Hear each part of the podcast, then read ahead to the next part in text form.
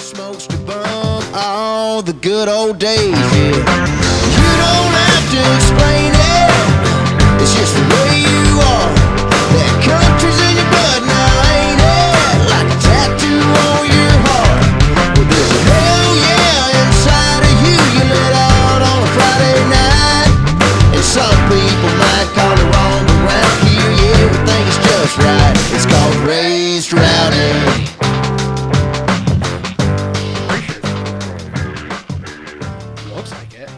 that's recording. I think maybe we should. uh Technology, man. Yeah, I think that's working. yeah. Sweet. I don't know how to use any of this stuff. I just know it costs a lot of money. I click buttons until stuff starts to work. that's pretty much how I You work and I it. both have radio shows, and I don't think either of us really know how to make a radio show truly. I think we just have enough resources to figure out how to make things work like in an acceptable manner. we make up for it in our bubbling, uh, colorful personalities. Yeah. so, so, guys, welcome back to the Raise Rowdy podcast, COVID edition. COVID. Co- hashtag COVID. Uh, Jackson Gardner is here with me today. I'm your host, Nikki T. And I haven't, uh, that's a dog. That's a dog running. Yeah. Yeah. I mean, listen, it's the apartment life. Is is what it is. That's just how, that's just how it goes sometimes. It's like running laps. Everyone's got to get their exercise in during COVID, Yeah. including that dog upstairs. She's a sweetheart, though. I bet she is. I love all dogs. My landlords live above me, and they're also very good friends of mine. That's a win. Yeah. It's a big win. They met at my America birthday bar crawl. What? Yeah. Dressed in red, white, and blue. Bobby had the most ridiculous mustache that you could ever think of. and that's how they met. Oh man, must be true love. She's gonna commit to somebody with a bad mustache, like the mean- most. I don't I don't know. Maybe it was the booze, you know? Yeah, But I don't know how long how it stayed this long if it was just the booze, you know. So yeah. he's a pretty good guy and she's a pretty good girl. And now they have a beautiful young bouncing baby boy. Oh, sweet. Yeah. And then a wonderful downstairs roommate. Yep. Yeah. Uh, I, they called me, or I call them the friend lords. Because they're my landlords, but they're also my friends. And there you go. Landlords can be tricky too. So Yeah, you this one's good. Being friends with them is always nice. Yeah, this one's way more gooder. Like when I'm out in, this, in the backyard, way more gooder. way more gooder. I, missed all your nickisms in the middle of all this quarantine. I'm just sitting there like, I know. I just want to call you and have you tell me weird things. it happens better in person than it does on the phone, to be honest. For sure. Yeah. Yeah. Yeah. There's a list of things that I say that most people don't really understand, but Jackson gets because we've I been around each other enough and are good enough friends now to the point where it, it all seems to kind of make sense. I Things guess. like top five. top five. I like America the best. I do like America the best. It's the I do too. country. I do Yeah. too. That's a fact. Yeah. What What are some other nickisms that we Uh, need to cover? Saying gooder or most gooder or most gooderist. yeah. Yeah. Pluralizing random words. Yeah. Yep. Um, I like to say the Facebooks Yeah. or literally anything you can say as a singular term. I like to pluralize. That's not a real word at all. Yeah. all. Yes, yeah. You As just long as turn it's- into a real word. yeah. I like to live my life on the edge of the is this guy being serious or is he messing with us? And the truth is, I'm Yeah. probably messing with you. You and I have that in common. Yeah. Mine gets a little weird sometimes because you have the personality where people just take to you anyway. And even if you were being serious, you Yeah. can get away with a lot more. Yes. I cannot. I have to be very careful. I don't know what it is. I have this buddy, Tubbsy from high school, who could just walk up to anybody and say the most offensive, ridiculous thing, but he's just, everybody wants to be his buddy so he can get away with it. You know? Yeah, it's one. I think that's part of it for me. Um, people just see the smile in my eye more even so than than on my face, Yes. and they yes. just like let it go. They're like, "All right, that's cool." you just delete cognitive dissonance from everyone. yes, yeah, that's honestly the best way to say it. Uh, except that I don't understand what you said. Some people will get that. Did I go too far there with that No, word? that was great. uh, so Jackson's here. We've done a podcast before, and we've co-hosted a few. We've done many. Yeah, This one's di- we haven't done. This is the longest stint we've ever gone, and my life has changed so much since Yeah. the last podcast that we've done. Yeah. Yeah, dude, it's been a while. Over a year. It was been a some- year. Well, it's probably been about no. It's been about a year and a half because the last one that I Chelsea's was on was? Chelsea's podcast Yeah. with her. Yeah, we Yeah. did some fun summer ones, not last summer, but the summer before, right? Yeah, it'll be two years this summer because it was the year half about women came out, Yeah. and that's when we were we went to like Dirk's one night, Yep. and then we're at a Red Dirt show the next day or something, or it was Yep. maybe it was Miranda. We Miranda. were at. yeah. And yeah, we were not. That was the. Struggle Bus podcast. We were both hungover as shit, Yeah, sitting up in the press box watching Mark Anderson walk around yeah, with some neon shorts on, as he does in the most epic way. yeah. God bless Mark. Um, I don't even get to see Mark anymore now either because Mark is the program director for Y108, which is the radio station that I have a show on Sunday nights, Raise Rowdy Radio. Check it out. Um, I don't get to see him anymore either. He was on a one Zoom call. One Zoom call. Yeah, he. I think he thought we- we could get the COVID on there. To be honest, you know. Really? No. does, does this uh, transmit digitally? Yeah. No, but uh, we were on there playing, just drinking and playing flip cup and such. You know. As much as he rowdy way. works, he probably is enjoying this to an extent. Yeah, maybe. He's a pretty prolific dude. He's always Yeah. dude, I can't. I, yeah, and I know how much this has changed my life. A dude that's as social as he is and is at as many events in different places as he is, I can't. Yeah, it's a very different thing. yeah, for sure. He's everywhere all the time, Yeah, constantly, more than you or I, which is a lot to say. yeah, we're all over the place a lot. Mm-hmm. Where'd you get these glasses? Not to change These, subject. Yeah, uh, dude, Zenni.com. Maybe they'll sponsor the podcast. You know, those are awesome. This is not a. This is a legitimate question. This is not a bit. but, but for real, maybe they'll sponsor the Yeah, maybe they will. They're pretty awesome. Dude, they have a lot of frames on there, and I'm bad at glasses, just like I'm bad at sunglasses. Like I just break them all the time. Really, not me. I'll buy like these Ray Bans. Mm-hmm. I love sunglasses, and I've always had at least one really nice pair all the time because like I'm super Yeah, light those are really sensitive, nice. And I also really like to hide behind them. Those and Yeah. headphones, so I always have a good pair of each. And I, I, I as soon as I get one scratch on them, out the door, new pair come in. That's usually about every year and a half, two years. You know, Yeah. I like drinking a lot, so sunglasses and me don't really get along great. I, knock on wood i have this really weird system built into my like instincts Yeah. to protect expensive things when i get fucked up. That's that the thing is is i don't get it is really weird. I don't know what it is.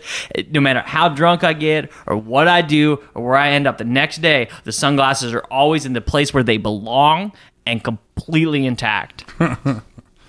I do not have that at all. Um, I'm definitely better than I used to be when I was younger, but it's I've definitely lost multiple pairs of Ray Bans in Porta Johns, like at pirate game tailgates or like Yeah. at a festival. like bend over to pee mom's thanksgiving dinner yeah. Bend over to pee, my sunglasses drop in the blue, and I'm like, well, time for a new pair. oh man yeah I, I, i've been lucky i don't i don't I understand just ordered a pair of Pit Vipers. Maybe they'll sponsor the podcast too. You know? Are those sunglasses? Yeah, dude, they're ridiculous. So you know the Neffs I wear a lot, the Neff Brodies. Yeah, yeah. They're like the one up of those. Okay. They're like the one up level of ridiculous on top of those. They're pretty. Sunglasses and watches is something that we could talk about all day, and I would Yeah. never get tired of. I used to be quasi into watches a little, but I just really don't have enough money to buy expensive stuff. And Neither the watches I. I. want are all expensive. Oh yeah, absolutely. so expensive. Like, could you imagine being able to buy like a Patek or something No. like that, or you know, that would be. no, because that would mean I was rich, and I don't think that'll ever happen for me. Yeah, I'm pretty much in the same boat there with you, given like this record. You know, it's not a hey, I'm trying to get rich record by any means. by Well, any yeah, means. that's that's why we uh, are in the COVID together. Jackson and I, uh, we've hung out once right when right before they put us all in quarantine. So in theory, we're we're in the same quarantine crew. You know what I mean? Yeah, for sure. Because we were there right before they told us we all had to be apart. we're also close enough as friends to where if Yeah. we had a big and if one of us was rich, Yeah. we would have just all quarantined together. Yes. Yeah. We would have just like been at the mansion. Yeah. Yeah. Yeah. on the compound. Maybe one day. Maybe we'll just do that as a test run one day. Oh, that sounds great. We could rent the house for like a night. Yeah. oh shit! Yeah, We're, we're really p- still poor. yeah, yep, yep. hmm Yeah, we could But- do it for a weekend, maybe. yeah, we could probably afford a weekend if we had a couple more buddies come. Yeah, my fiance might pay for it. Yeah, yeah, she definitely has more money than you. that doesn't take much though. It's not really like a bragging point. I've been a I've been a full time singer songwriter since I was 14 years old. So Yeah, the well, budget. 14 it was probably good money. Because at 14 I had a paper out, so you beat me, I'm sure. Uh, I don't know. I mean, it was good money, like from an hourly rate. Yeah. Like I'd work six hours a week and make a hundred dollars an hour. But yeah, if I worked six hours a week, it I was made just like 15 cents a paper. Fifteen cents a paper. Yeah, for every one I delivered. So you're like you're like redneck Joe Rogan. He had a paper out. Yeah, dude. I guess. I'm definitely not as cool as Joe Rogan. Or in I don't know. shape. I don't know. You have your own. You're definitely not as in shape as Joe Rogan, but neither am I. So Um, but yeah, there's a reason we're here today to talk. It's not Yeah. just our normal. is it my wrist or is it? oh God. Well, let's talk about let's talk about the wrist. Jackson might not be able to play guitar for a little while. What did you do to that thing? Uh, so my fiance Chablis bought me a. Uh, So she stabbed you. Okay. We're not there yet. I'm not saying it won't happen, but it, it'd probably be totally justified if it did. So, uh, you know, if you know if, if I end up in court, uh, just remember it was probably my fault. Um, anyway, yes, she bought me. I, I love Damascus steel. Okay. So we went Yeah, to a like that cool line. I love it. I have a Damascus steel knife, and I'm always like, you know, splurging on it. Like I just love it. It's one of my favorite. I just I love craftsman style things, mm-hmm. and that have like an ancient craftsman thing too, like old cars, you know, old vets and shit that were made a certain way. So like I love that that kind of stuff. And she, we went to like a flea market, and this dude had like legitimate Damascus steel knives, a ton of them, and. I'm not the kind of person to ever spend money on that kind of shit. Yeah. Like ever. I just don't do it unless until I'm at the point where it's like, yeah, sure, cool. That's like 10 cents to me now, you know? um, and she bought me this really beautiful, amazing, heavy weighted Damascus steel knife. And then, you know, I was just using it, like keep it in my garage and shit like that and use it every now and then. But it's more of a display thing than anything. Yeah. But it is very effective. Um, I use it one night when we were barbecuing, but they bought me like like a patio set up for like my grill area to go full dad mode so I can wear my khakis and make hot dogs. Yeah. And uh, Your New Balances. yeah, Kennedy, her daughter, my, my bonus daughter brought brought the table over to me to like cut zip ties off of it. And I, I was totally being safe. I'm like I'm a complete like uh, I'm very anal about like weapon safety.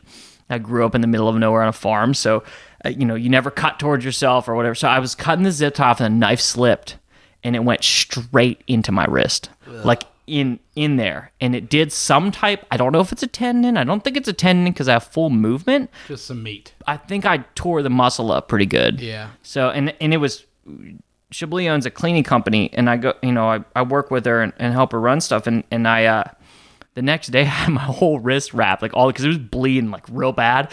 so we had it all wrapped up. She's like, I can't take you to houses. You look like like a suicide patient. Like, I, I gotta be careful taking you around clients. Uh, so yeah, for like four days, it was completely wrapped. We had to change it a lot, and, but now now it's not too bad. But it was almost 100. It felt 100 percent better, but I was really nursing it, just trying to be careful.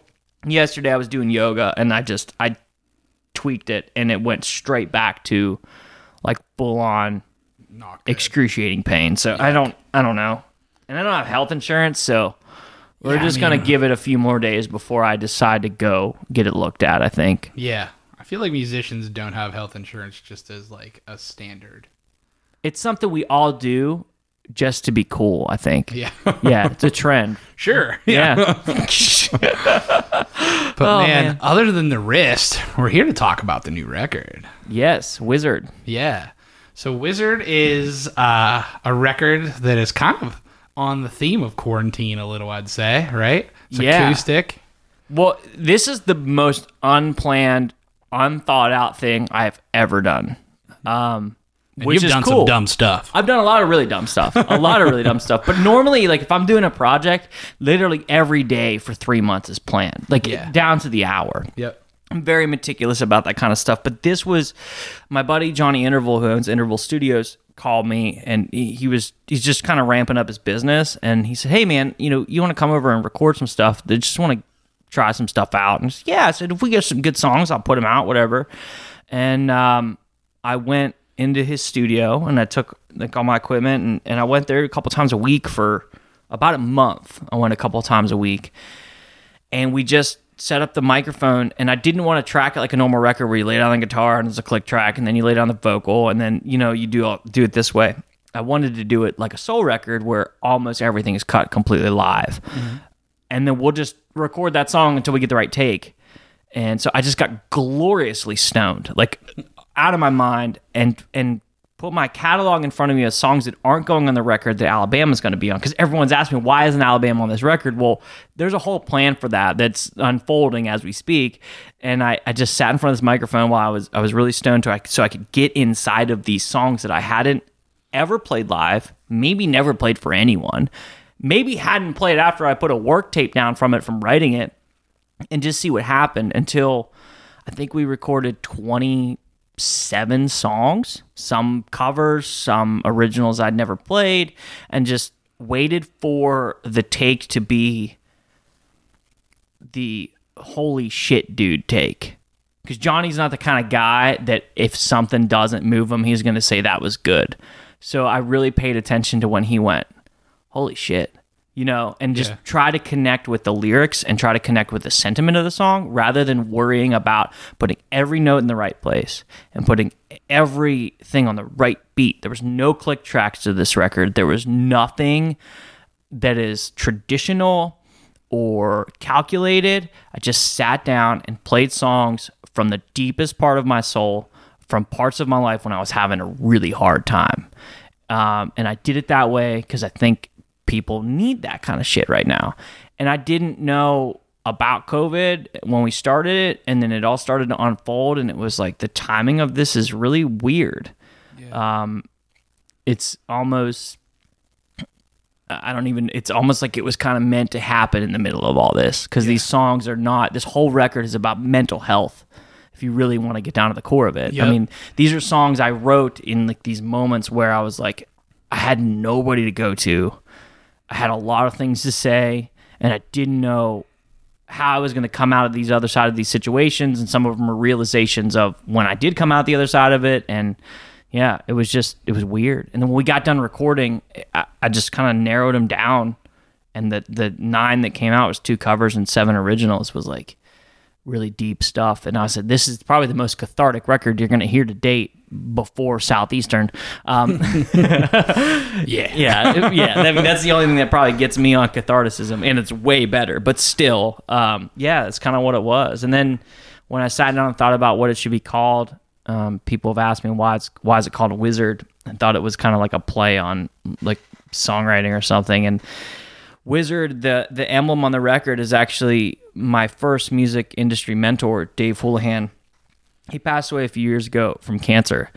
And one of the last conversations we had, we were on this porch. He was living with his cousin at the time, uh, in kind of like the final moments of his life. And um, we had a lot of really cool conversations because he was very calm about the situation that he was in. And I'd just go down there and hang out with him and, and play tunes and just chat with him. And he, one of the last things he said to me was, I played him this really sad song. I don't think it's on there, but um, I don't even remember what it was. But he said, you know, songs like that, the ones that are the hardest ones to sing, are probably the ones people need to hear the most.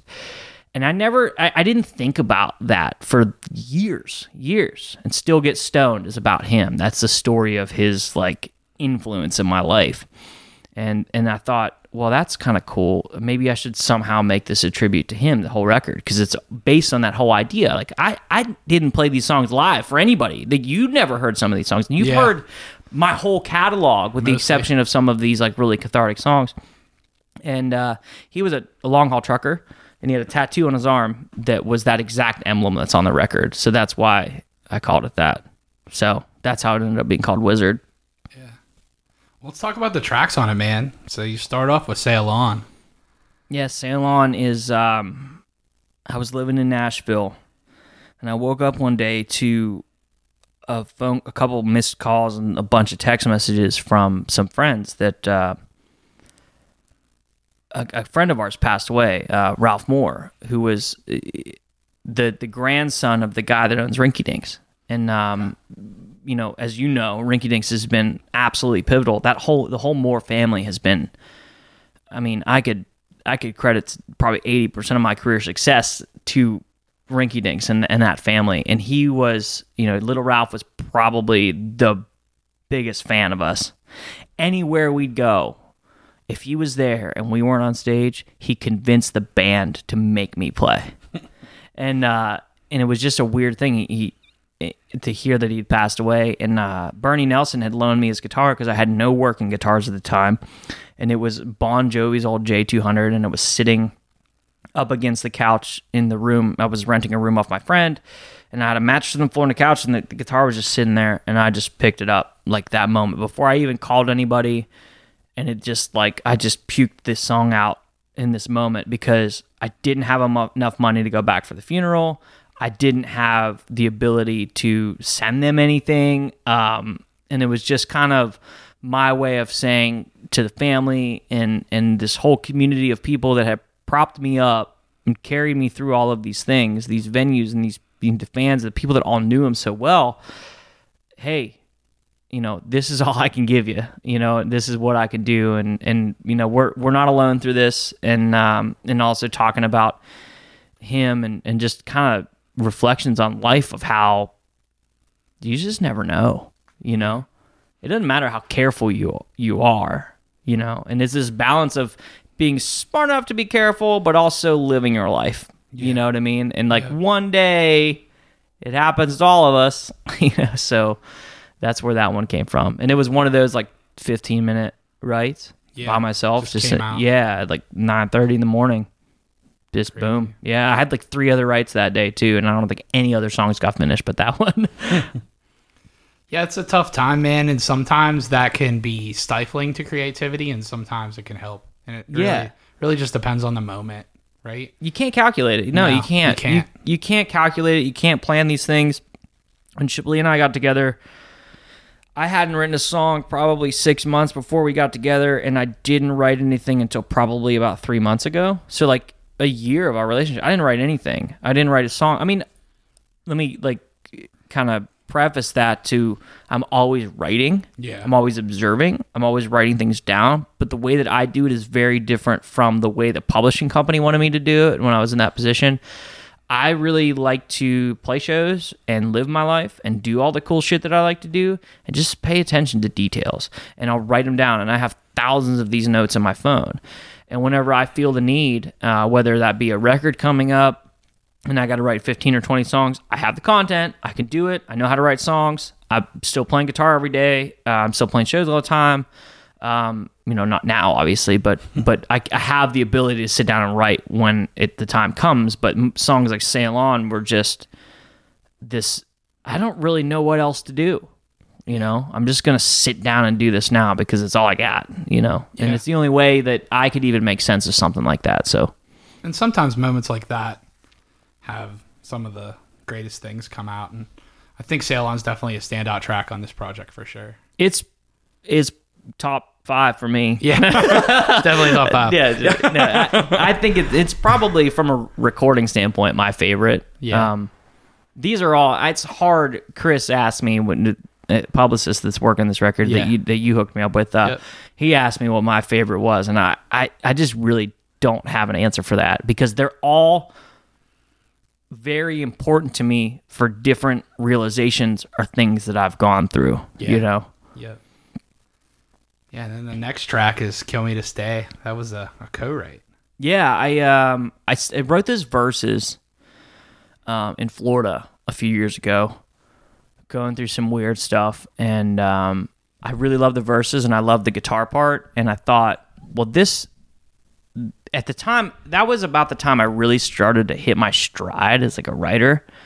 Because that's when I discovered Jason Isbell. It was the year that I discovered Jason Isbell. As weird as that is, and and like John Moreland and these writers that you and I are always sending like super sad songs to each Yeah. other with. Um, and so I really started to analyze like lyricism and song structure and all of these things that like musical nerds could really get into, but really thinking about the way that I said things. Instead of just like, oh, that works because the rhyme scheme works and it's close to what I'm trying to say, but really focusing on vocabulary and really trying to say the very specific thing that I want to say. And if I have to make that into a metaphor to get it across or find the right synonym for a word, um, and I wrote these verses and I had these really heavy, cool verses that were very blunt, but also very complex in the way that I wrote them, which is what I wanted them to be. And I couldn't find the choruses. I just couldn't do it. I didn't know where to go from there. I had like a story and an explanation of what I was trying to say because sometimes I'll just map it out and just write, write, write on an idea on a Word document. And uh, the first time I met Matt Hundley, and if you saw us at Whiskey Jam, Matt Hundley was the guy playing um, acoustic and fiddle Yep. on our set. And that was our first write together. And I sat down and playing the verses, like really like those. And um, we we finished the chorus, and then that song went like under the couch for a very very long time. I played it maybe a couple of the Raise Rowdy Yeah. writers rounds, I think. Um, but that was really it. You know, if I needed an extra song to play set, I knew it was cool because like the vocals were cool on it. But it just never, for some reason, I it wasn't. It just never made the the cut. For some, maybe we were just playing too many rock shows. I don't know what it was, Yeah. but it just came together. And then Chablis fell in love with that song, and I leaned on her a lot, and and you a lot, and a lot of other people on this record to tell me what was good. And I just took their word for it and let these songs like touch people and see kind of how they did. Because for me I get so in my head about what I create that I'd probably never put anything out anymore because I seem to get more neurotic as I get older. So she loved this song and I played it out more and more and then it just ended up coming to life and it was one of the ones that when we did the takes on it that by the second or third time we got everything dialed in and mixed right, it was okay. This is worth keeping. Yeah. You know. Makes sense. So it, that, that's how that one ended up making the record, and and uh, now I enjoy playing it. And it's so strange that it like sat on a shelf for probably three years and I never touched it. Sometimes that happens, though, man. Especially depending when you write it and what's going on in your life and what happens after that. you know? yeah, you can just never. I mean, it. Sometimes you just reconnect with these things. Yep. And that was the like the sentiment of like, how do I sit down with this batch of songs that I'm completely unfamiliar with musically and emotionally because my life couldn't be more different than what these songs are, um, and just trying to reconnect with that emotion. It was weird, very strange.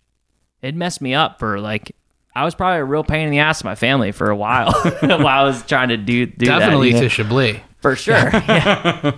I don't need to be doing this to make that happen.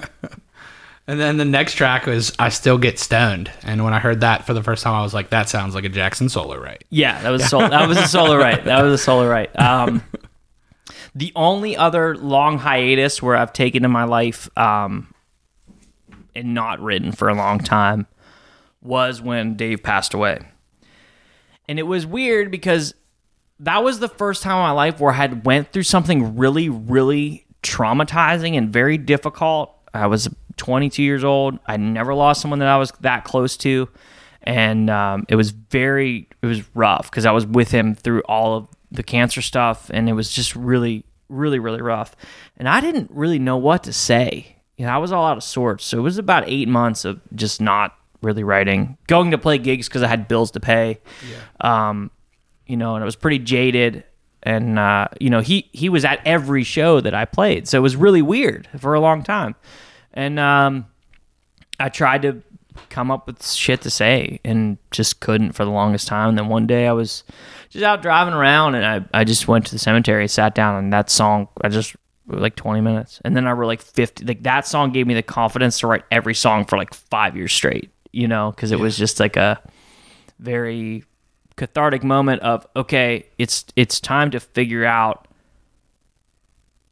how do you move forward with all of these good things that this man has done for you. Yeah. You know, and that's like the hardest part of life. Like right now, we are all in this moment where we are all learning gratitude by the minute, right? How lucky we really are, especially in America, right? I mean, we live a fucking awesome life. Like it's amazing. So many freedoms that when some are taken away temporarily we go crazy. Yeah, ones that like you wouldn't think if someone said to you, yeah, you know, it wouldn't be a big deal if I couldn't do that, you know, Yeah. but it's it's uh it's hard. Yeah. I mean, it, it it didn't it didn't dawn on me that for 13 years every weekend at the very least I had a show, one a week, Yep.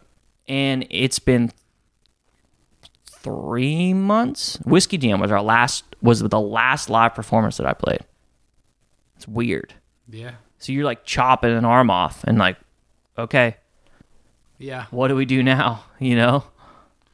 Yeah, and, and I like the live streams are cool, but they're not the same. You know what I mean? They're no. just talking to a screen. It it's like it's like if you're taking a drug and they give you something else to help you get off of it. You know what I mean? Yeah, yeah. It has a little bit of what you're used mm-hmm. to, but it's not that full experience. You know? it's not even close. Yeah, it's, it's tough, not, man. Because uh, you don't. I think we're really realizing what being in the proximity of another human being and connecting with them non-verbally, really how much value that holds. For sure. yeah, Um, man. And I think I think it'll be a good thing long term because I think it's been so long since we've really been through some shit that hopefully we come out the other side of this and, and we're all have our eyes open. You Yeah. know, because I think music is music has become very dull. Um, art has almost been non-existent. You know, politics has become so crazy, and, and people just get more and more divided. And you know, I go to Walmart now, and people are a lot nicer.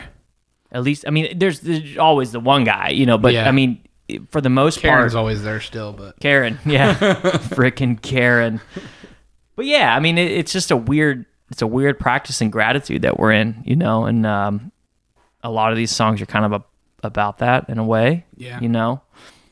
I, I think it's the perfect. I, I probably would have never put this record out if it weren't for coronavirus. Yeah.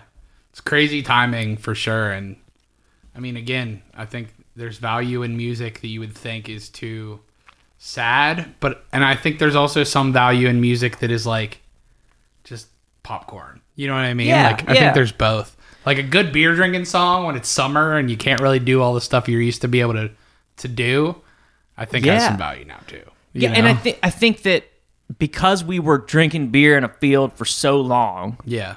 and didn't have to go through Yeah.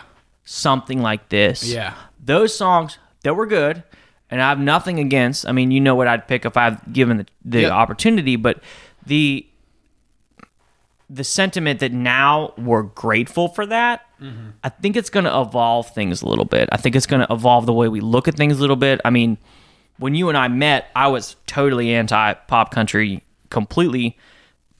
And then over the years, You were anti most mainstream country, honestly. yeah, yeah, seriously. I mean, very much so. But you made me realize that it's okay to not only listen to Jason Isbell and Eric Church's pop stuff. I mean, he kind of falls in the middle there. I could probably go even further, but you get what I mean Yep. Um, you know, I mean, like I love Kip Moore. I freaking love Kip Moore. But I was only, it was like I was listening to Taylor Swift in my car yeah.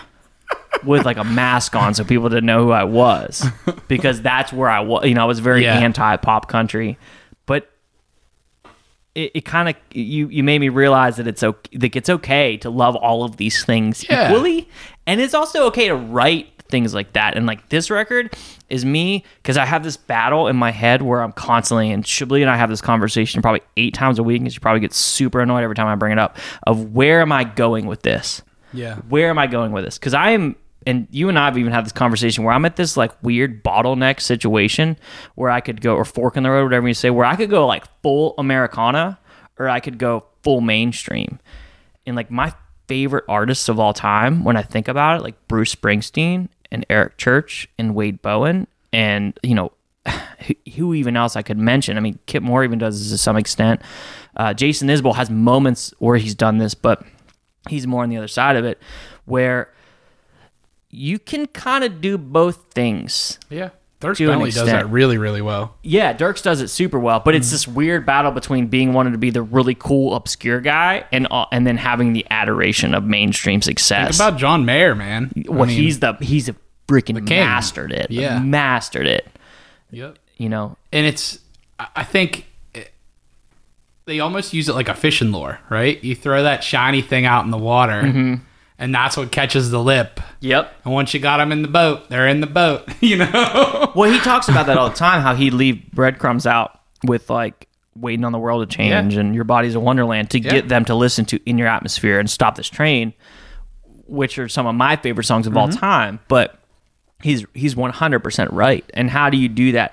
And I don't want to spend too much time trying to calculate it. I just kind of want to be okay with whatever happens. Yeah, yeah. If you get one, if you catch a song, Yeah. If it bestows itself upon you and it lives maybe twenty percent outside of your realm of normal, that's fine. Yeah, You and because my thing is, I don't want to try to calculate this Right. thing, but I also want to be able to accept myself and my music in that moment, depending on whatever happens. Yep. And just know, just be able to find the right tools for the songs that we we create to make those things move forward. Yep. And this record is completely different than anything I thought I would ever do. And there's a lot. There's some of these songs, you know, like "Caught a Buzz" is very mainstream. Yeah, You know, yeah, and that's the um. Wait, what's coming up soon? What, Yeah, what should I say is next? What should I say? Yeah. Oh yeah, yeah. So what should I say? Never got really anything done with it because it was it was written in about the same time that I wrote Little Past Crazy, and eh, it didn't really have any competition. you know, what I mean, Little Past Crazy was the song at that moment in time, given who I co-wrote it with and how good of a song that it was. Like I wrote it with Rob Crosby and Farron Rachels, and I could have not even been in that room, and it would have turned out amazing. So they they did such a good job, and it came together so well that this is one of those songs I wrote in that moment, and it was just kind of I don't know. I peeked that one out one random morning, and then I, I had the the verses and the chorus, and the whole song was pretty much done, but it just felt like it was missing something, like it needed that bridge.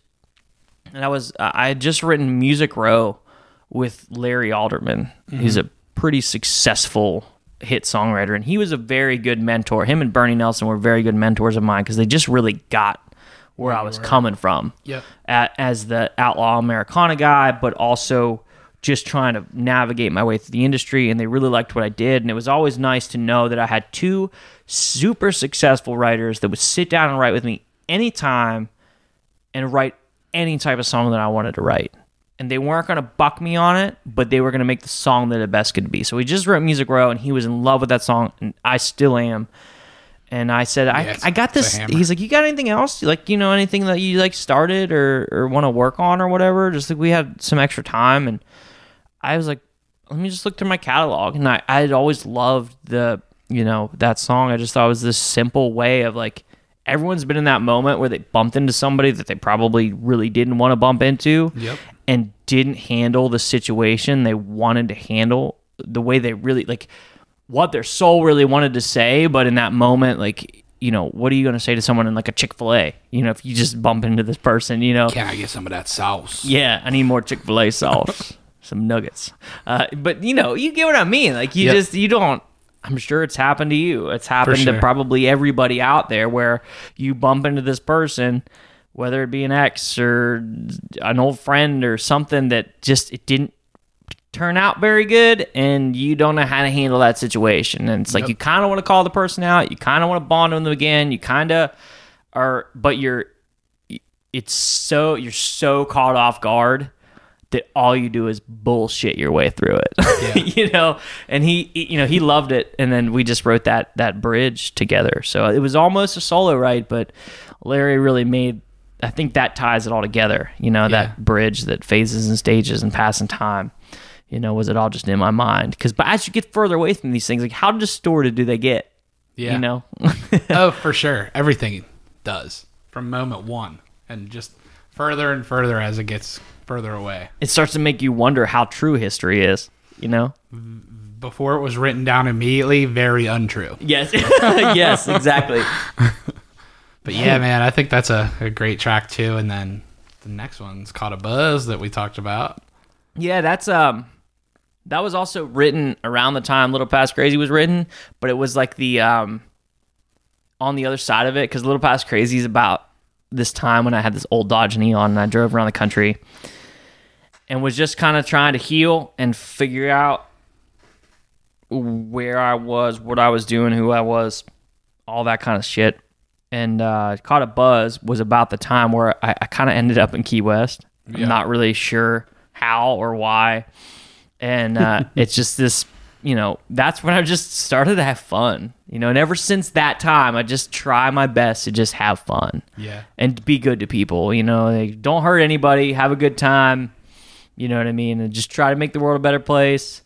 Just you know, have a good time. So that was kind of the upside of that, where it's like kind of this tongue in cheek, funny thing, in that moment of this thing I was trying to heal from and trying to move past. And you know, it's true story. Like I really, I really ended up in Key West and got super drunk and and uh, with my with my cousin, and we just we had the, the best time, and it was really you know, in that moment, I can't remember what it was that inspired it. I don't know if it was something my mom said or something just made me go like, yeah, I caught a buzz that you can't kill. And that like boom, I wrote that down. I wrote it down immediately. I was totally wasted and I'm like, this line is genius. And I probably have a thousand of those in my phone and 999 of them are real bad because you're you're messed up. you know what I mean? yeah. Like you ever have that drunk million dollar idea that's really like nobody really wants a you know, you know a tungsten carbide no toenail clipper. Nobody needs that. You know, Yep. and that's kind of where that one came from. I sat down with Mandy McMillan um, a couple months later, the day before I wrote Little Past Crazy, actually, and we sat down and um, I told her the story. She loved the story, and uh, I loved the line.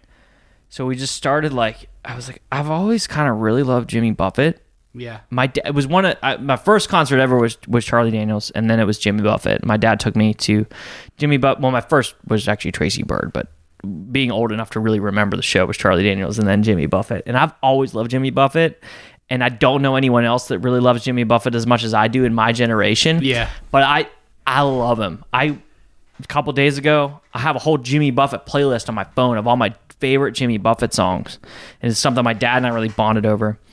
Um, and I was like, why don't we just write like a beachy Jimmy Buffett song? Like, I love the Chesney Beach records too. I don't know what I love Chesney too, by the way.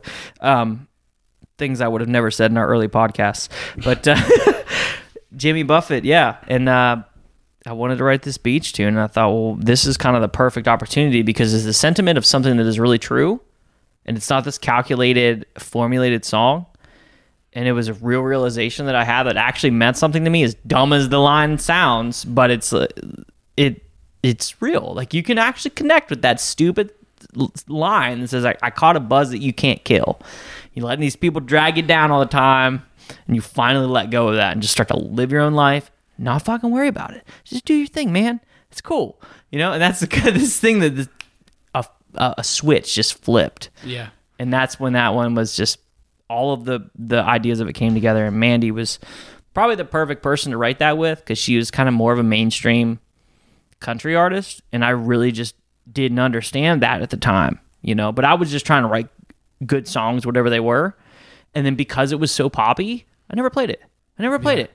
Yeah, you played that for me a few times, and I was like, "Yeah, dude, like that sounds like a poppy Eric Church song." You Yeah, know what yeah. I mean? Like, it has that like kind of churchy vibe to it a little bit, you know, Yeah. on like the the lighter side of Eric. You know Yeah, what I mean? That exactly. he has too. You know. And I, um, Eric Church is definitely not to like pun on your term, but one of my top five favorite artists. Yeah, I mean, seriously, I, I love him. I love Eric Church.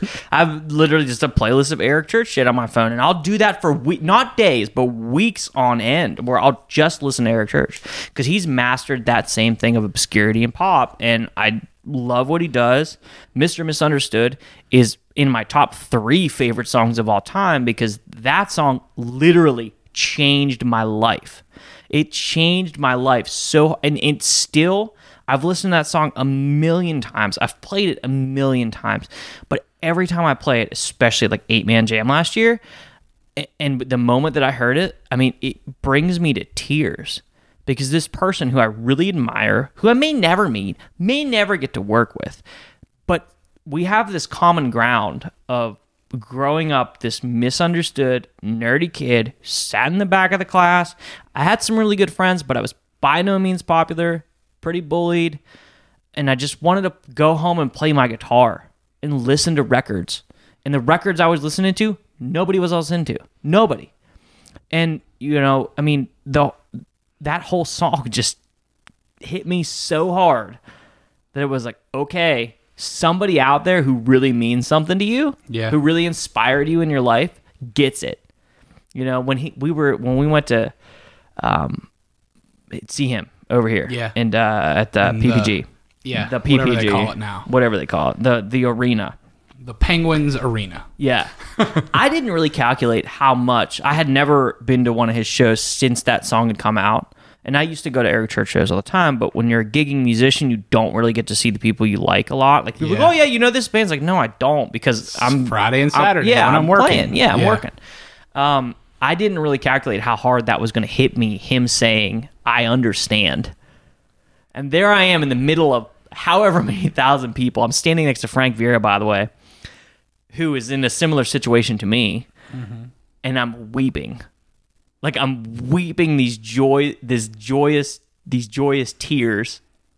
You know, my dad's there, my brother's there, and I can't stop crying. I'm a grown ass man, you know, and it was like the coolest moment, and that was Power of music, man. yeah, I mean those those moments are are what what shape us as people that love music and and the moments that we should really you know focus on, you know, not just the let's have a beer and sit on the back of a truck, which I love those songs too, you know, they're Yeah, great. he has songs like that too. Yeah. Yeah. But that's my point is Yep. is he he mastered that. And it's Yep. like I love Drink in My Hand. We played it for years. It Mm-hmm. was one of the top covers I enjoyed to play. Um but it's not what really moved me, but it kept me in that wheelhouse, Yep. you know? And it yeah, kept that, him that moved. caught so many other people and took them to the other stuff, Mm-hmm. right? And I think that's like you said, it's almost like it seems almost calculated, even though it's probably not. You know? Well, that's what I love about him because nothing I've never thought he calculated this. Yeah. I think maybe he wrote 40 songs and the label said, "Yeah, you got to do this one as a single." But I'm okay with that. Maybe on the early records, I don't think they say No, I anything. know they don't say anything now, but I'm, but you know what I mean. Yeah, you get what yeah. I'm saying. Like I don't think he does it now. I mean, Yeah. and and I don't care if he does or doesn't. It doesn't. Yeah, yeah. I'm indifferent to the fact of that. Like, yeah, some songs have to be the radio the radio song, and some songs are the album cut. Yep. You know. Yep. Yeah, man. And then the next song off the record is "Demons," which is solo, right? Yeah.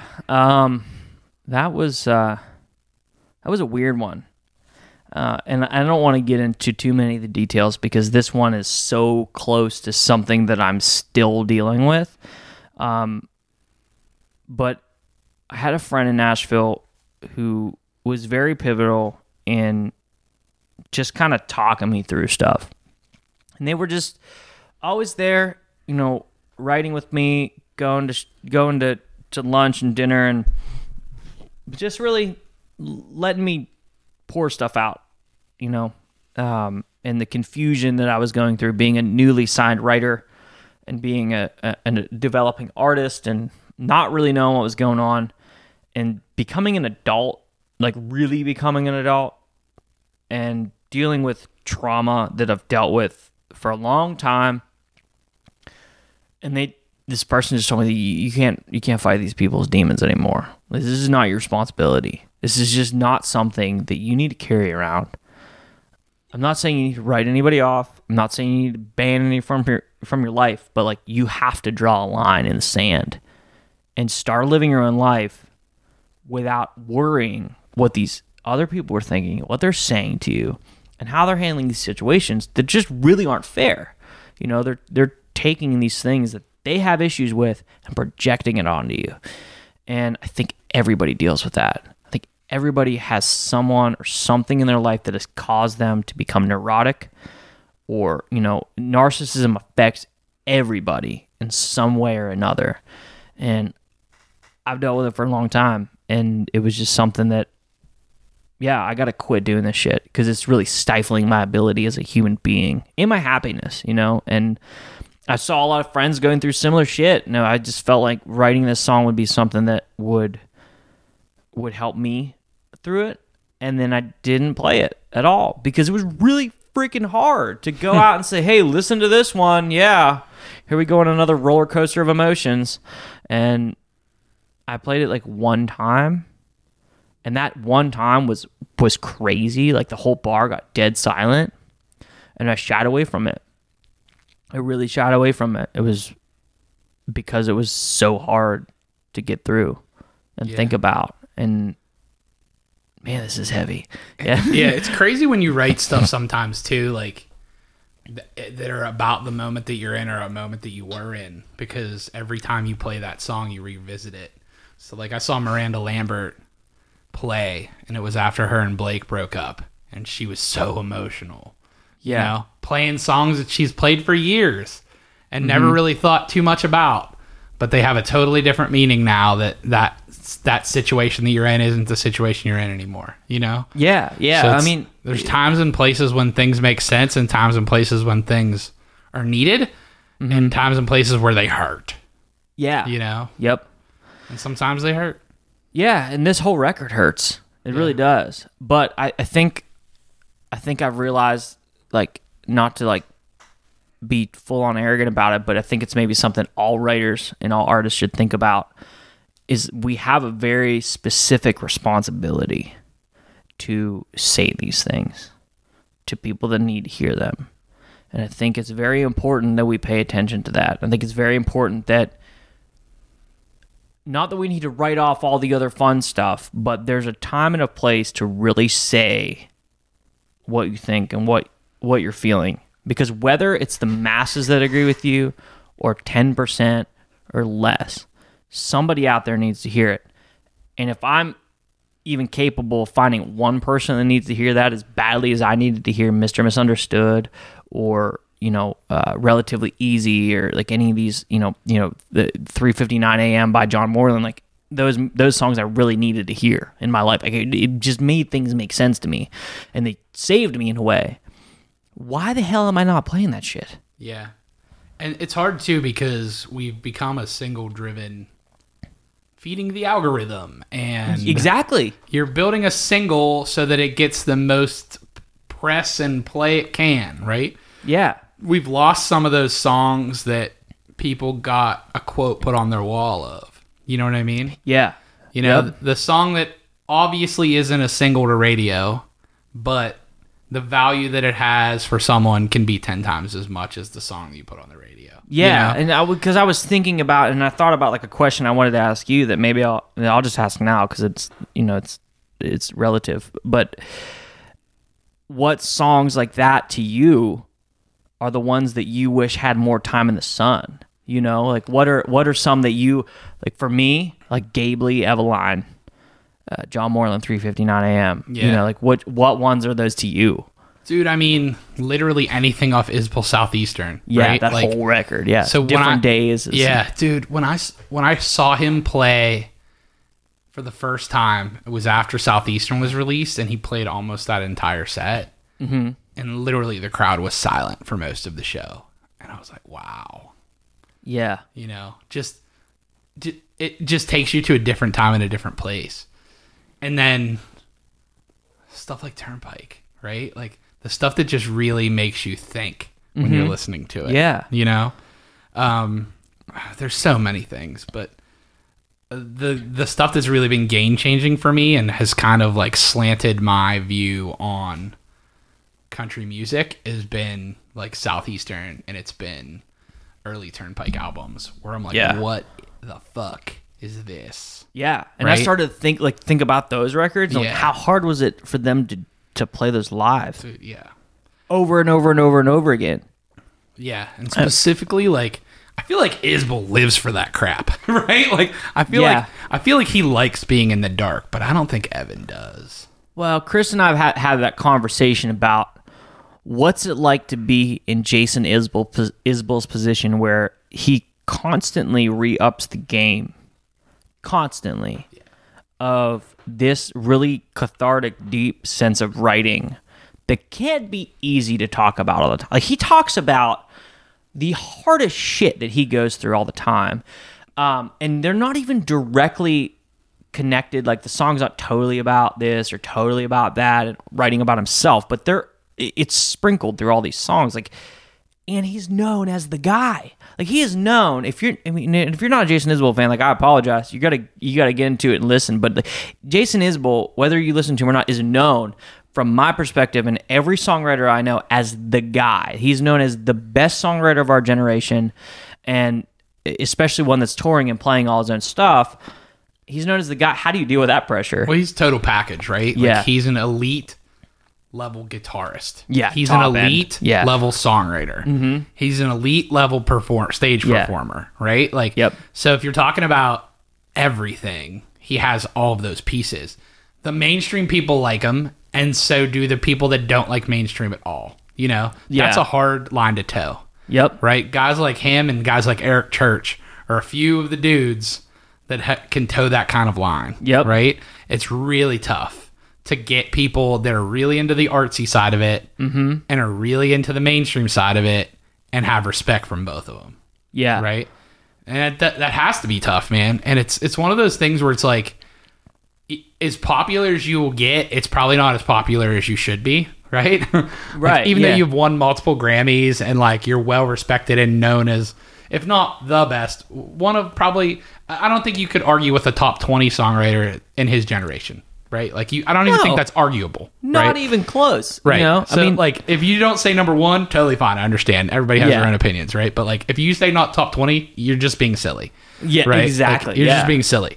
And so I feel like when you have an artist like that that can toe both sides, that's when you really see power, right? yeah. When you have a guy that like everyone from the underground is like, wow, I got, I drew inspiration from that, mm-hmm. and then also the people on the other complete other side of it are like, oh yeah, game respect game. You know what I mean? Like, I've never turned someone on to Jason Isbell that didn't eventually go, okay. holy shit. Yeah. I get it. Chablis was one of the funniest ones because she even said this the other day like, why is everything so sad when we're in the car together? It's like, to me, it, that's not what it is. Like, I'm analyzing stuff. You know what I mean? It's, it's just a different, a different thing, but I, I get it. Um, and I've thought about it a lot, but you know, I, I started playing Isbell songs for her and she, she liked the stuff that we play live, like Cumberland Gap and stuff like that and she used to pick on me so hardcore. It was so funny. And then one day, I don't remember if it was a gig or we were going out or whatever, but I came home and she was getting ready, and uh, she didn't hear me come inside the house, and she had her phone like blaring music, and she was just shuffling Jason Isbell on YouTube, and I peek around the corner, and she's like curling her hair. She goes, "Oh shit." Uh, uh, uh, I totally get it now. This is amazing. this is the best stuff ever. You know, it was the funniest moment because Yeah. because it does. I tell everyone that I've turned on to Isbell or any of these songwriters that are similar, give it some time. Throw, pick a couple that you like. That you that Well, maybe there's and, and just throw in your sounding playlist. stuff, right? Yeah, Like- throw in your playlist. yeah. let it live with you for a little bit, and then see what happens. You know what I mean? So there's there's stuff on his records that you're like, yep, this is a single. You know what Yeah, I mean? Like, yeah. yes, I could hear this on radio. You know what I mean? Yeah. It's not on every record. There's not on every single record, but there definitely are are things where you're like, yep, that sounds like what specifically on Southeastern. Even some of the stuff that is the most deep and dark. It'll have like a poppy arrangement, and guys like Ruston Kelly does that really well too. Yeah. right. Like he'll talk Yeah. about the darkest stuff in the world, but almost in a pop song. Yeah, yeah. Well, I mean, it's songs that you think of if we were in a different decade and the way music was delivered were different. These would be platinum records that Yeah. lived forever. and I think in the in the history of the world they will, right? Like time time sets and you see that stuff, it shakes out. The beauty the of it is the songs that may have not had their time in the sun when they came out still have a chance, yeah, right? Like, because everybody can listen to everything forever now. yeah, like Gabe Lee Eveline, like Gabe Lee, good friend, love the guy to death. One of the most talented people in my realm of what I like. Like he's Yeah. just amazing. I and he remember couldn't when ask I- for a sweeter dude, you know. Yeah, I remember when I sent that to you the first time. I was like, I think you're really gonna like this, dude. Oh, I mean, I have probably 10 songs that I have to listen to either on a daily or like every three days. They're Yeah. just there. That's one of them. Yeah, And, I, and his new record is just as good. Yeah, It's just, yeah. but I, there's something about a song that gets you on board with an artist. Mm-hmm. that keeps you coming back to it. And I don't know if there's like really a situation or anything. I mean, we named our dog after that song. Like that's how much that song moved me. You know, I, I just it- it's it's one of the most beautiful compositions I've heard. I, I love the way he performs it. I, I love songs that I can't cover even close to the way an artist does it because Yeah. there's something in them that went through something that you just can't even touch. yeah, You know? Can we pause for one second? yeah. So dumb. And we're back. Sweet. Yeah. Yeah, man. So let's hit on "Letter to the Whiskey," which is the the last original off the project. That one um, originally probably wouldn't have been something that I would have talked about when I first wrote it. Um, you know, I think everybody probably has, and I'm like I'm literally holding a beer when I talk about this. So let's just preface this with the fact that I don't think everyone needs to stop drinking. I think some people need to start drinking. I feel like I heard that from somebody before, but uh, yeah. So you know, my stepdad, who was was super pivotal in raising me, um, had a, a problem, you know, and uh, he, he he you know took me hunting and fishing and, and uh, was a very big part of my life, and um, he's the, the the biological father of my of my little brother Isaiah, and um, very very big part of my life, and some shit went down and and uh, because of alcohol, and uh, you know my my mother and, and him got divorced. I haven't fucking heard from the guy. You know? And even as a 27 year old dude, where you think like a lot of this record is being able to let go of stuff, that's a hard thing to make sense of. And I think about my mom and my little brother and my older brother and our family, you know? And I think about what impact, positive and negative, did he have on our lives? Mm-hmm. and then for that to just come to a hard stop because of this very trivial thing like like I like drinking but if you know if Chablis came to me and was like hey this has got to stop it- no problem. Like no problem. Like I, I I- I smoked for a while. Like I got a patch on right now but like I quit smoking because it was fucking with my voice. It was you know that didn't even really have that much of effect on my like family life right? Yeah, no problem. It's really hard to quit smoking.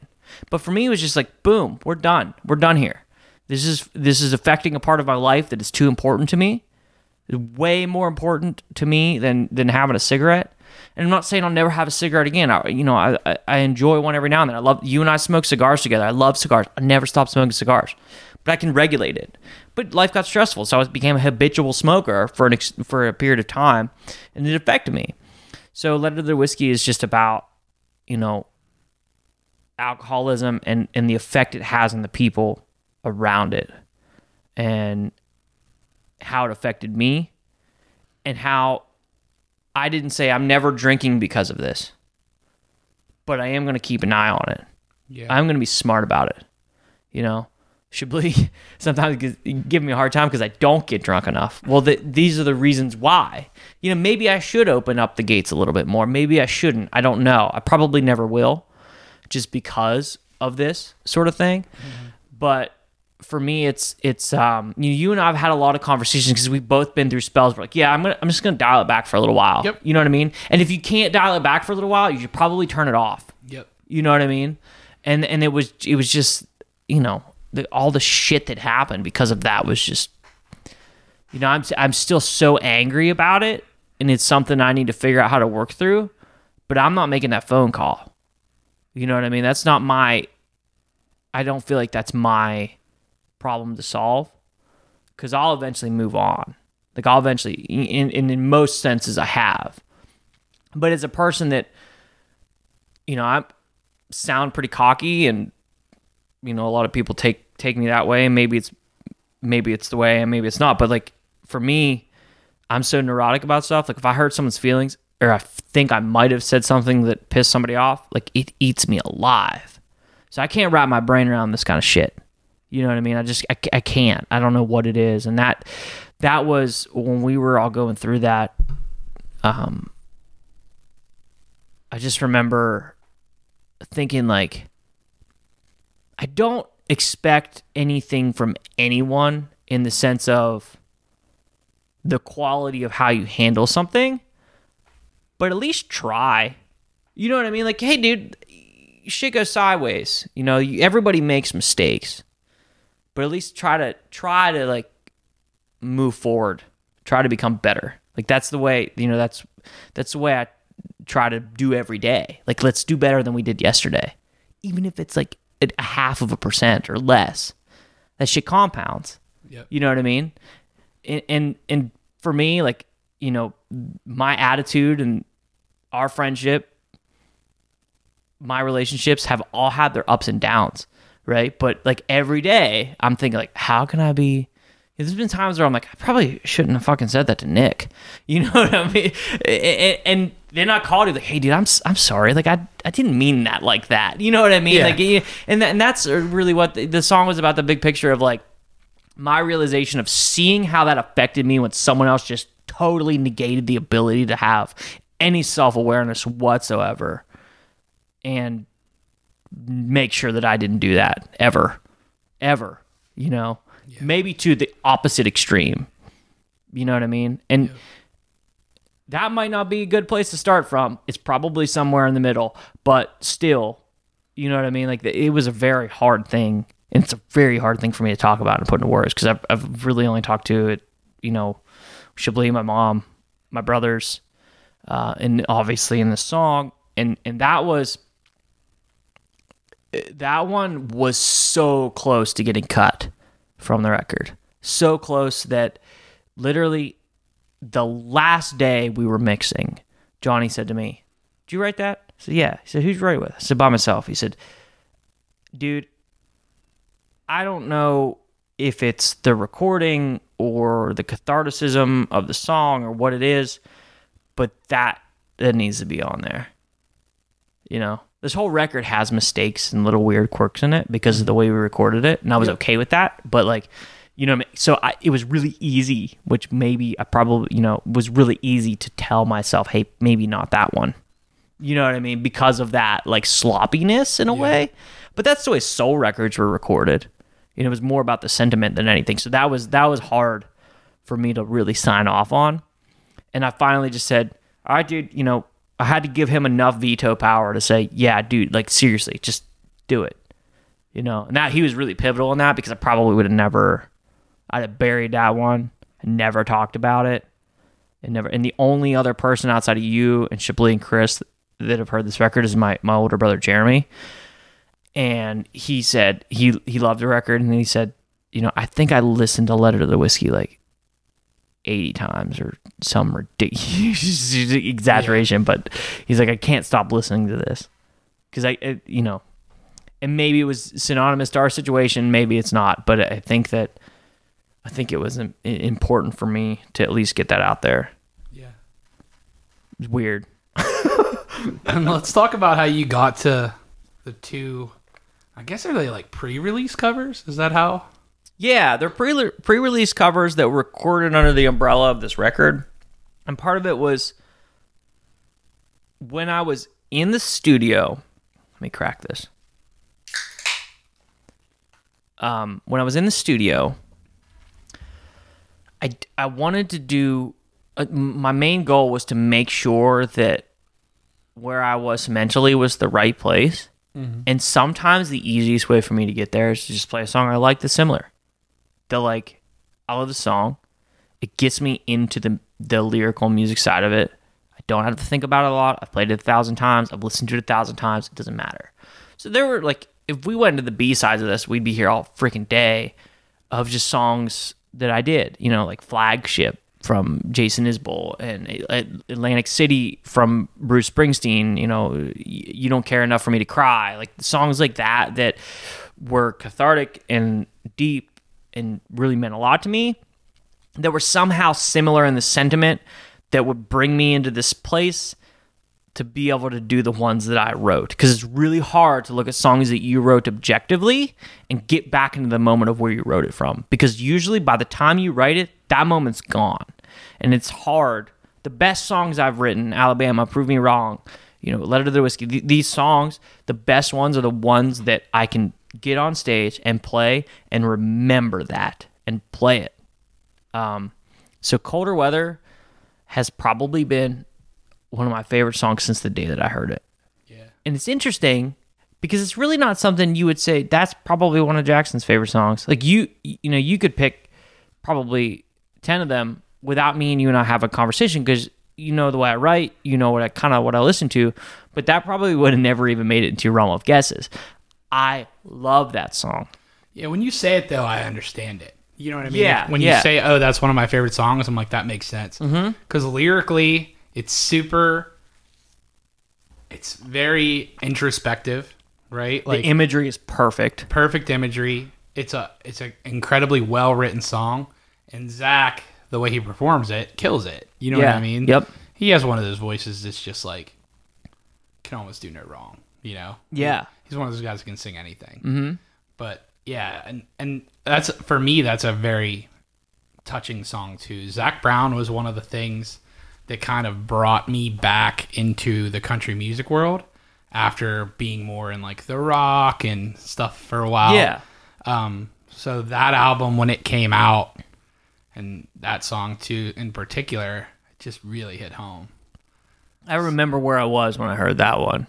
Yeah. There's not a lot of songs that you can say that about. You Yeah. know, I remember I remember being in the car and that song on the CD that I bought of theirs coming on and it hit me like a freight train. You know, I mean, I just remember I- it was and it just stuck. It's a song that doesn't sound like a single, but it does sound like a single. You know what I mean? If that makes sense. Like, Well, it is a single in the sense of that everybody knows Zac Brown, Colder Weather. yeah, exactly. Th- Yep. If even if you know any of the number ones, you probably know Zac Brown, Colder Weather. Yeah. And for me, it was like, it was one of the songs that if I had a rough day or I was, you know, going home and practicing or doing a live stream or whatever, it was one of my go tos, like that, Desperado, and stuff like that. I mean, I just loved, you know, I would sit down on the piano and play it, sit down on my guitar and play it, and it just, it, it would just always make me go, ah. You know what I mean? It was Yeah. like taking the sip of a cold beer. Yep. You know, after a long day, like it was just that relief of something in that song. Just always did it. And we I was just sitting there, and the, the guitar was already in, in the the tuning that I like to play that song in. Got I tune my guitar, all kinds of wacky shit, and uh, I was like, yeah, yep. I just. I think it was a one take on that one. It was just okay. And then Danita came and sang the harmonies on it. We threw some some keys on it, and it was just I don't know. It was just weird. You know, in, in a weird, people probably like, oh, that's that's a great marketing idea. And I I cut a lot of covers on this project when we first recorded the 25 or 40, however many it was, I don't even know tracks. That was just a song that I absolutely. I, I, I told myself going in if I was gonna cut any covers on it, it had to be covers that I absolutely loved that I wouldn't mind somebody asking me to play a thousand times Yeah. you know, what are those songs? What are they? That's a freaking hard question to ask yourself because if Sure you gotta is. play it every day for five years or whatever it is, it's difficult, you know? Yep. For sure. Yeah. It's a it's a powerful song. I actually remember the moment I heard it too. Zac actually had that album on available to stream before you could buy it. It was just on his website. Okay. And so when that album came out, I streamed it online, which was like a thing that you really didn't do at that time. Yeah. Really. You know, you streamed it online before you bought it. And uh, yeah, I remember first time hearing that song, man. That whole album's f- fantastic. But yeah, that song just hits you different, man.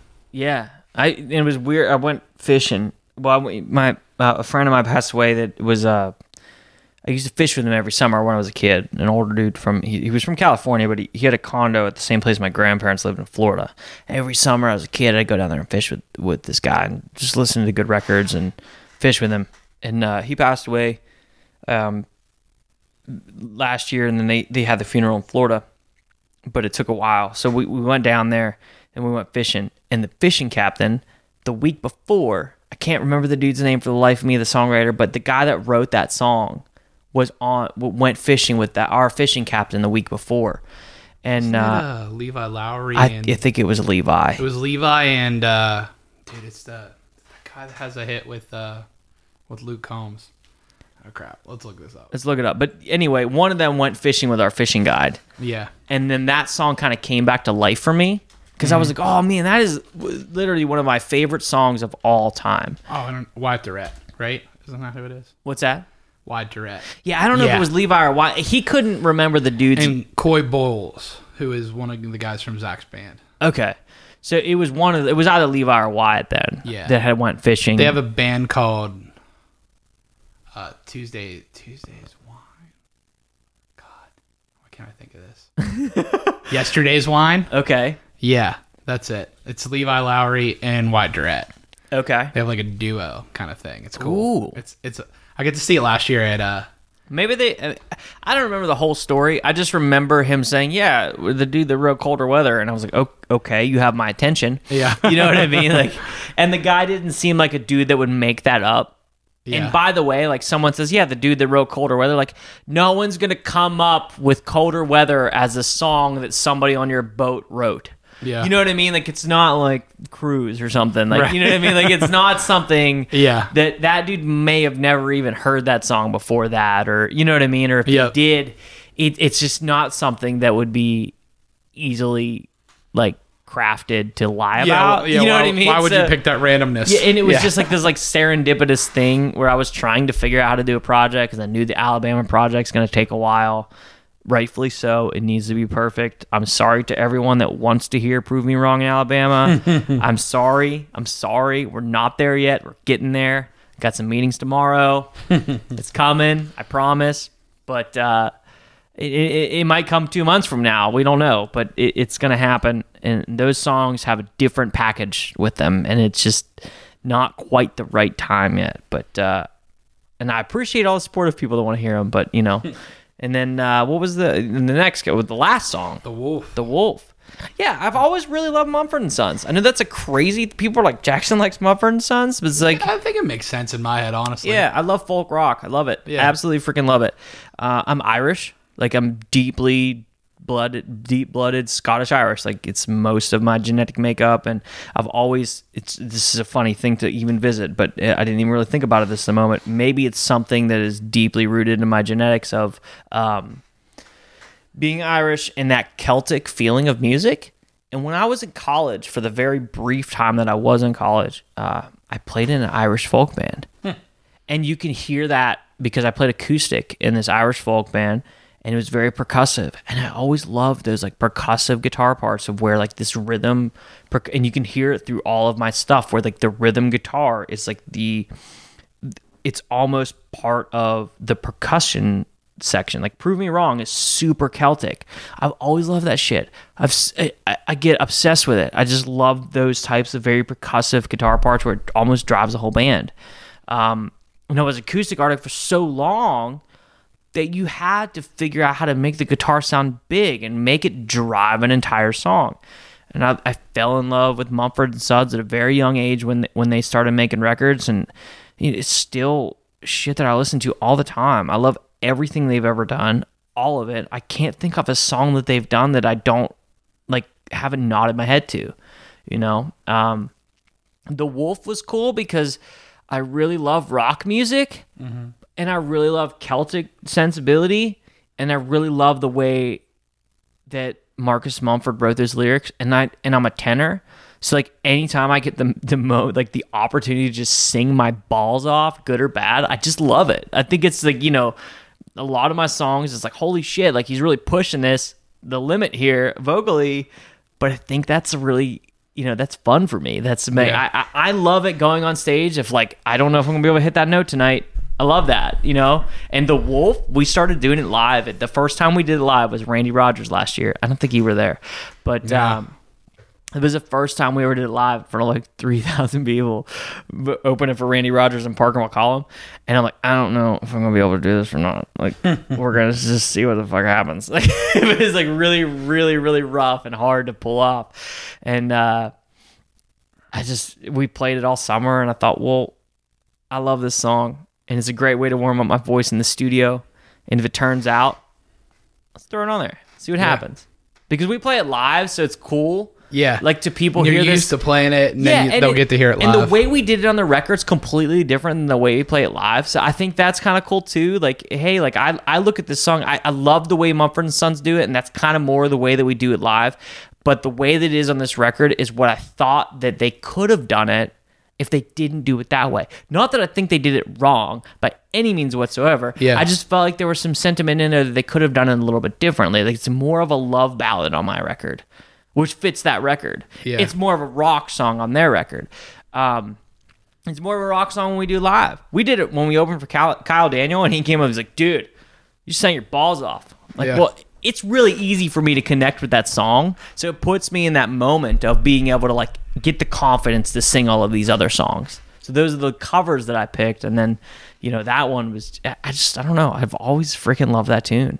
My little brother texted me today when it dropped, and he's like, "I love that single like that you just dropped." I'm like, "That's a Mumford and Sons song." He's like, "I didn't even think about that, like because it's so different than the way that they did it." yeah. that well, and that record was different to begin with than the yeah, stuff that was they like did a before turning that. point for them. sure. Yeah, Yeah. yeah, and it was amazing. And I remember like some Mumford and Sons fans being like a little bit pissed off, and I was like, I don't understand. You know, it's different than what they've done in the past, but it's still it's really good. Yeah. They just plugged into some boxes Yeah. and turned it up. Like Yeah. that's the only difference. It's not Yeah. like a folk bluegrassy band anymore. Like it's Yeah. just they just cranked it to eleven and went to town on it. You know. Yep. At some point, it's like uh, so, some point you're like, all right, I'm tired of playing that stuff. We're gonna rock the f out for a while. Well, yeah, I promise to everyone that gets too sad from this record, the next one's a rock record. Like. I'm writing some some real. I mean, it's a full band. My whole band is going to be on it. We're going to turn it up. You know, and I love that. But I also feel like there's a very big part of me. I would have never done this record if it weren't for coronavirus, and I would probably have regretted it because there's a lot of cathartic, deep songs as a singer songwriter that I felt I needed to do. I don't even know what genre this shit is. I don't even know. I didn't even try to music, that's for sure. yeah, it's definitely music. Yeah, for sure. Maybe you know, but I mean, yeah, I, I don't know. I, I I love playing cover songs. I freaking love it, and it's really hard to convince yourself as someone who writes, not just writes music, but writes music by themselves, makes a living, had a publishing deal, does these things as someone who's synonymously known as a songwriter. Like people know me as a songwriter before a guitar player, before a singer, before a performer. They know me as a songwriter to say I'm going to play someone else's stuff and I'm going to put it on my record. Like I'm very picky. You know, I mean, you and I have talked about set list covers before for these three hour nights that we still have to do to pay the bills. It's hard. It's really hard to pick the songs. You gotta think about it, man. Like even guys like Chris Stapleton put a cover on every record. Mm-hmm. You know what I mean? Like there's, I, I think that's almost like an homage to the guys that you think did it right. You know what I mean? Yeah. And if you're thinking Yeah. about, if you're thinking about music in general and country music specifically, there was always those standards that Yeah. everyone sang, right? And that's Yeah. when when they were playing out, everyone sang those songs. And then when they got a chance to cut them in a studio, everybody cut those same songs. And that happened for years and years and years. And you almost don't have that anymore. Specifically, there's reasons. It's because the way you get paid now for streaming, the songwriters get paid, and when you, when you get paid on radio, the songwriters get paid, right? So you, Yeah. you want to have a piece of that at least, right? Yeah. So uh, there's there's part of that to it, as opposed to where if you're cutting a record, the pay structure is a little bit different, which Mm-hmm. is kind of weird and stuff that I didn't know three years ago when I Yeah, started Raise Rowdy. It's a bitch. It's just weird. It's Yeah. just different. It's Yeah. not. It's not weird or. It's just different when you see that songwriters are the artists now. That's usually a calculated move. And if it's not, it's someone that's in the crew of those people. You know what I mean? Like, Mm-hmm. Yeah. it's like you're helping a friend out, but we don't have those standards anymore. So people get in weird spots about cover songs or about an artist not writing their songs. Mm-hmm. But in my head, look at all those great old time country artists that didn't write any of their songs Yeah. right? Like the old country, or some that did that wrote a song that was so good that a hundred people cut it on a record. Yeah. You know what I mean? Like, Well, I mean, look, I'm a songwriter by trade, and I'll always be a songwriter first. I think it's just the way I was built and the shit that my life has put me through. But some of my favorite artists never wrote a single song they ever sang. And I kind of get that now. I never Yeah. really got that before. I was one of the people that was like, yeah, well, they don't write their own shit. You know what I mean? Like, and I was like, you know, but I, I kind of get it. Like I get it now. You know, there's some people out there that can really interpret songs amazingly well, but they can't write them. They just they they don't, they don't have it. and there's some them. people in the most mainstream big artists do a mix of that, right? But Yeah. it's almost to the point where like you almost wonder if they are always co-writing those songs or if it's yo let me help do this bridge so that i have writing credits on it you know what i mean like, There's definitely a lot of that going on from my experience and what I it know. just seems but it seems contrived sometimes so that you don't think negatively about them from not writing it yeah, as terrible yeah. as that sounds Yeah. and that's why i'm like i don't give a fuck if they wrote it or not the best song wins for me man i don't yeah, care as i long don't as care they if they believe wrote it, it as Yes. long as they believe it, and if as it's long as they sing it with something that makes me feel it right dude, I'm telling you, we were the other night. Chablis and I were like fed up of being in the house together, so we we went on a late night drive and um, went to pick up some stuff that we had to go pick up and um, from a house that we were grabbing some stuff from, and uh, so we just drove, and it was like 40 minutes away. So we we drove down there, and we were just listening to music and talking about it and stuff, and um, I remember playing her some demos that Bernie Nelson had sent me. And there's songs that like they hit her like a freight train. They still hit me super hard. And i would love to cut them. I really would. I don't feel like that's right for me so i probably won't. But it just makes me think about being in that position and like i could interpret that song just as well as something that i wrote imagine how busy you are right now yeah right? Then imagine that instead of doing the number of dates that you do, that you're doing 200 dates. yeah Imagine that. How many songs have you written in the last two years? well see here's the he, But, but I'm just saying. I get I know? get where you're coming from, and I think for a lot of people, I understand that. But Yeah. the more I'm playing, the more I'm writing. So for me, like if I have a guitar in my hand every day because I'm playing shit, like for me it's different. But that's just the way that I work, and, and from being just trying to be a little bit more open to things. I- I do understand where that comes from, and I'm not saying I'll never cut someone else's song. Mm-hmm. And maybe you're right. Maybe I will end up doing more cuts of other people's songs at some point in time right now I'm saying probably not because I really do enjoy having written. I don't like writing, but I love having written, and I think that I my interpretation of things has worked for me and in the way that I do it. The way I do records is I, I play, play, play, play, play, play live. I write all these things down, and then okay, I'm going to do a record. So I hit the stop button. I write a whole record, and then I record. You know what I mean? So as long as I'm in a position to where I can still do it that way, I can write a record a month. Not a lot of people can do that because they just don't. They have a different approach than I do. It's not right. It's not wrong. There's no skill level. It, it's just the way that I do it. The way that I do it is I compile things until I'm ready to write a batch, and then I write that batch. You know, and and and- thirty percent of them become really good and survive, and then the seventy percent just get put in a catalog and get pitched or whatever they are. They're just they get sent to other artists. You know, but I, I get it though. I mean, I think I think there's a lot of artists out there that probably become so busy and so engulfed by what they're doing as a touring artist that it's different.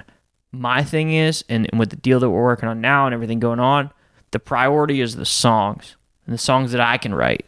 That's first. So that means Jackson's got to take three months off to write a record. That's what has to happen.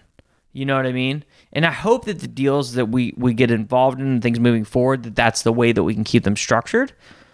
But maybe not. Maybe I'll cut a record of old songs that Eric Church wrote when he was in the same position that I was. You know what I mean? There's a shit ton of those that I love. You know, I mean, I, I get it. You know, I mean, I think Miranda Lambert's probably in that position. I think, you know, Jason Aldean's definitely in that position. You know, I mean, Yeah, I mean, it gets to a point where, uh, you get so many songs that are so well crafted that are sent to you that you're like, well, fuck, am I gonna cut that or am I gonna write 150 songs to get one that's that good? You know what I mean? Here, here's my biggest issue, and this is part of my arrogance, and it's part of just the way that I was raised. I was raised by my grandfather, who was a professional motorcycle racer, and it was always you have to figure out how to cut those seconds off the lap time and cut the gap. So when I hear a really good song, I don't hear I'm going to cut that song. I hear time to get the pen and paper out and one up it. So for me, I'm so competitive that I have to always up the game, whether that be just for myself or something that I just heard. It's really hard for me to admit that someone did it better than me until I have tried to beat that. you know, Yeah. and not that you can really say one song's better than another, I, but for me, it's like I oh, I never, I never went. well, yes, but you get what I mean by that. You know, I mean, music is very subjective, so you, you can't always, you can't always do that. But I mean, it's not black and white. There's a lot. no, you can't always compare. It's really hard to compare, you know, the wolf to, uh, you know, I don't know, Southpaw by Kip Moore. it's Yeah. very, they're very different. You couldn't say one's better than the other. They're just very different songs. But yeah, it's it's hard for me to do. I don't know. I don't know. But yeah, you never know. I, I'm never going to say never on this because then the when next Jackson's cutting a bunch of songs, we can we can come back to this. come back to this. Yeah. I'll probably be dead by then. But oh shit. Maybe me too. Jackson's hair will be as gray as mine then. Mullet, the mullet. Uh, I don't know if you'll have a mullet. I'm starting to grow one. I mean, it's all pretty Some long woman- though. Yeah, it's. I could turn that into a mullet today if you're interested. I, I'm not interested yet. I'm doing free COVID cuts, but only mullets. maybe by July. If we're still doing this by July and I haven't been able to go to my barber, All right, I'm holding to that. Maybe. July I'm saying maybe. My bu- my birthday is July 21st. Yeah, So so, you got to get it done before the birthday. before my birthday, I need a haircut, whether it's a good or a bad one.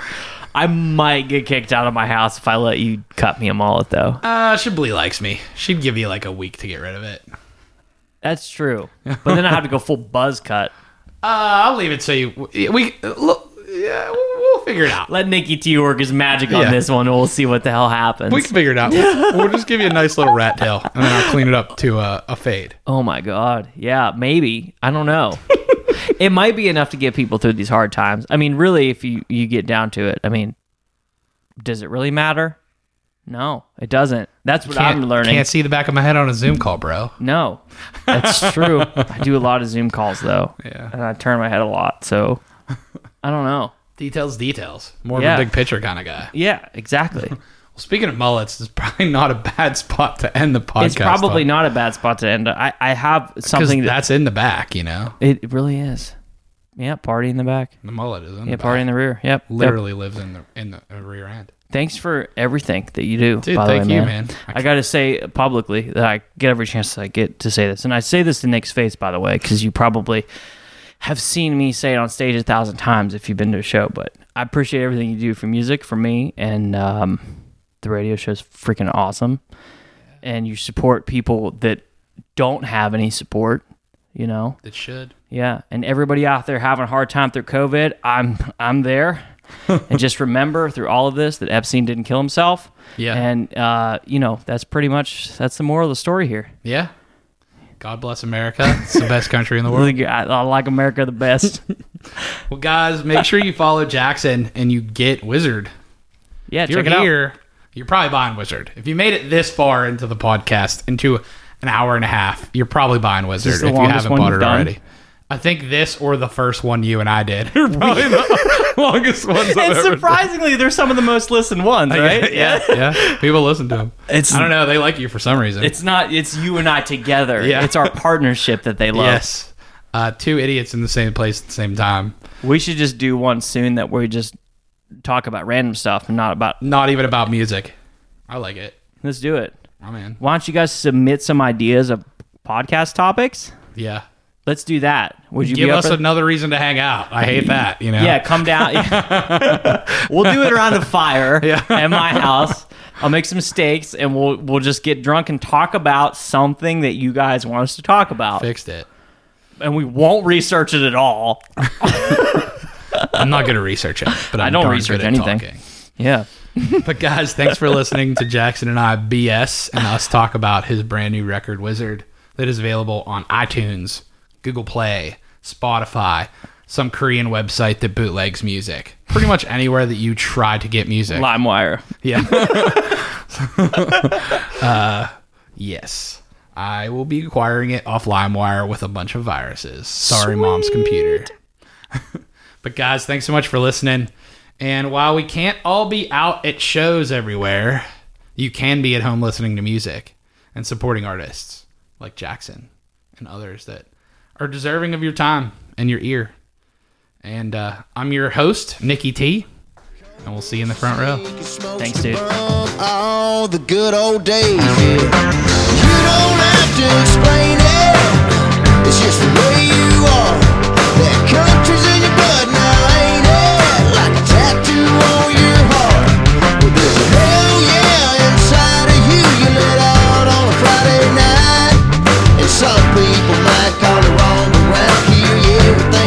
right. It's called raised Drowning.